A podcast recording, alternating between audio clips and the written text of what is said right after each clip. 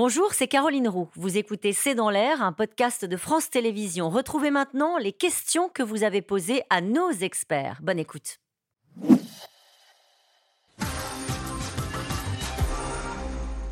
Une question de Prosper. Euh, ces super profits ne doivent rien à l'habileté de la gestion des managers, mais sont dus aux circonstances. N'est-ce pas là que se situe le scandale? Quel joli prénom, Bah oui. Prosper. pour cette question. Est-ce qu'il a raison?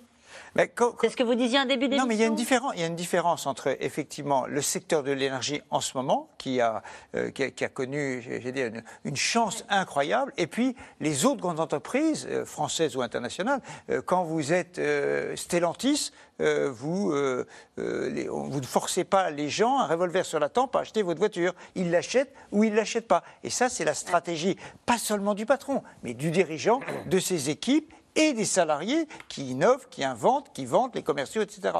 Mais on ne peut pas dire que les résultats d'une grande entreprise tombent du ciel comme ça. Il y a des entreprises qui, chaque année, font faillite parce que ça ne marche pas. Combien de belles entreprises, y compris françaises, ont disparu Péchinet, souvenez-vous de Lafarge, souvenez-vous d'Alcatel, qui ont disparu parce qu'elles ne André, répondaient pas. Ouais. ouais. André, euh, aujourd'hui, ouais, euh, nouvelle- il y a quelques, voilà, quelques jours. Euh, cette question de Véronique dans l'Essonne. Total Énergie engrange des profits et les consommateurs payent toujours plus cher l'énergie. Cherchez l'erreur. CQFD. CQFD, c'est exactement le risque que pointait, euh, qu'on pointait tout à l'heure, c'est effectivement faire l'amalgame entre des super profits et les difficultés des gens qui sont sur le terrain et qui ont du mal à remplir, euh, euh, déjà à payer leurs factures et à remplir euh, leur frigo. Donc oui, c'est, vrai- c'est un vrai problème. La question, c'est comment on leur rend cet argent Ouais. Français qu'on leur a pris. Alors, il y, a, il y a une solution qui est proposée par Total, c'est donc de faire une ristourne. Mais c'est un peu une entourloupe quand même. Pourquoi Parce que, bah, Si vous faites une ristourne, les gens Vous vont se précipiter chez Total. Donc, Ouais. Total va accroître son, son chiffre d'affaires au détriment de ses concurrents. C'est bien joué de la part de Total. Si vous vendez 10 centimes, le- le- si vous, vous faites de 10 centimes de bénéfice sur un litre et que vous vendez 10 litres, vous avez fait un euro de bénéfice. Si vous ne faites 15 centimes de bénéfice, mais que vous vendez 1000 litres Ouais. parce que votre prix est attractif, vous allez gagner plus. Donc il faut rendre aussi aux Français de manière plus intelligente, en leur disant on va vous faire une planète propre, parce que là on va investir maintenant dans la transition, on va créer des emplois en France, donc ça va faire de la croissance. Et ça va faire des cotisations. Donc le système social, on va le cofinancer par nos investissements, puisque vous ne nous avez pas taxés. On va le financer par ricochet. Tout ça, c'est une politique stratégique à expliquer aux Français. Oui, ils auront payé plus cher indûment leur énergie, mais à moyen et long terme, les Français s'y retrouveront. Mais la, la- la- la question qui est posée par notre téléspectateur montre que le gouvernement est tombé dans le piège en réalité, puisque les prix des carburants affichés en station sont élevés, plus de 2 euros, mais en réalité, des millions de Français euh, ont pu toucher un chèque de 100 euros ciblé pour les aider à payer ces factures. Mais c'est déjà oublié. Ça y est, Ouais, c'est oublié. C'est passé par pertes et profits. Allez, au lieu de faire une réforme des retraites, ne faut-il pas faire une réforme des impôts Jacques, en Bourgogne? Une réforme des impôts. Il y, a- il y a une question, moi je pense, sur, les, sur, les, sur les- la, la pression fiscale. Parce qu'aujourd'hui, la pression fiscale, elle porte plus finalement sur des petites entreprises que sur des grosses entreprises. Et là, il y a une vraie question euh, et qu'il faut aller fouiller, moi je pense, euh, au niveau même européen.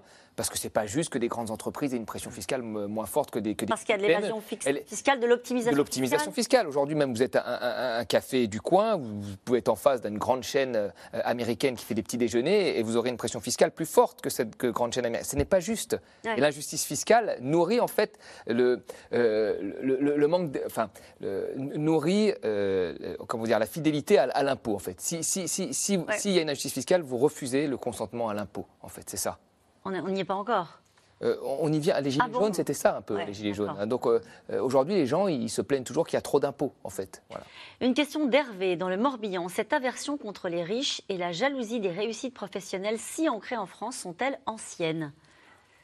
La réponse est oui. Oui. La réponse est oui. J'ai l'impression que c'est dans la culture très politique, au sens noble et avec ses à côté moins nobles. Euh, le mot jalousie est utilisé par notre Oui. euh, téléspectateur. C'est vrai que c'est assez ancien. Euh, en tout cas, j'ai l'impression d'avoir toujours connu ça.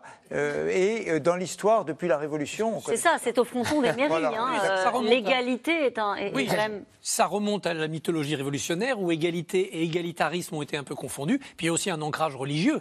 Il sera plus difficile facile à un riche d'entrer au paradis qu'à un chameau de passer par le chat d'une aiguille.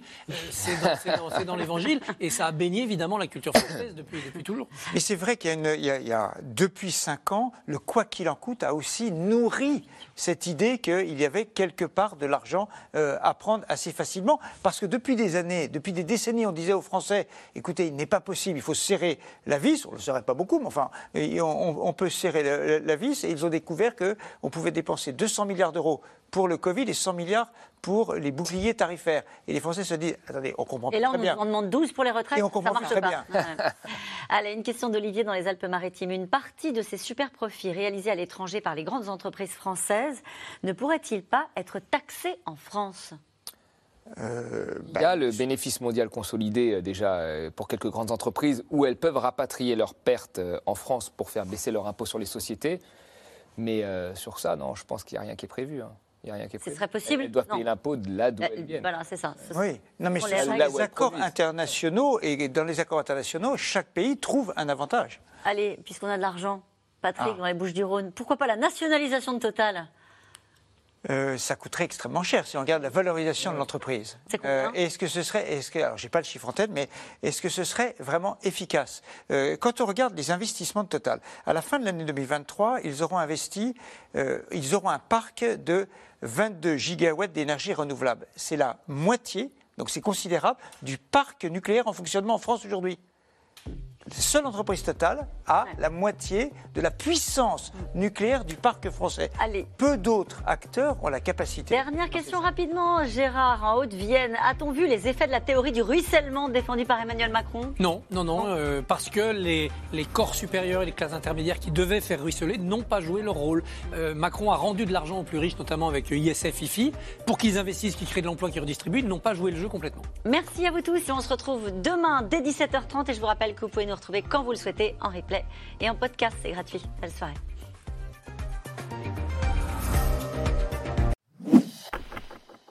Merci d'avoir écouté C'est dans l'air. Comme vous le savez, vous pouvez désormais écouter l'intégrale, mais aussi l'invité ou vos questions à nos experts. Tous ces podcasts sont disponibles gratuitement sur toutes les plateformes de streaming audio. Et pour le replay vidéo, c'est sur France.tv, bien évidemment. À bientôt.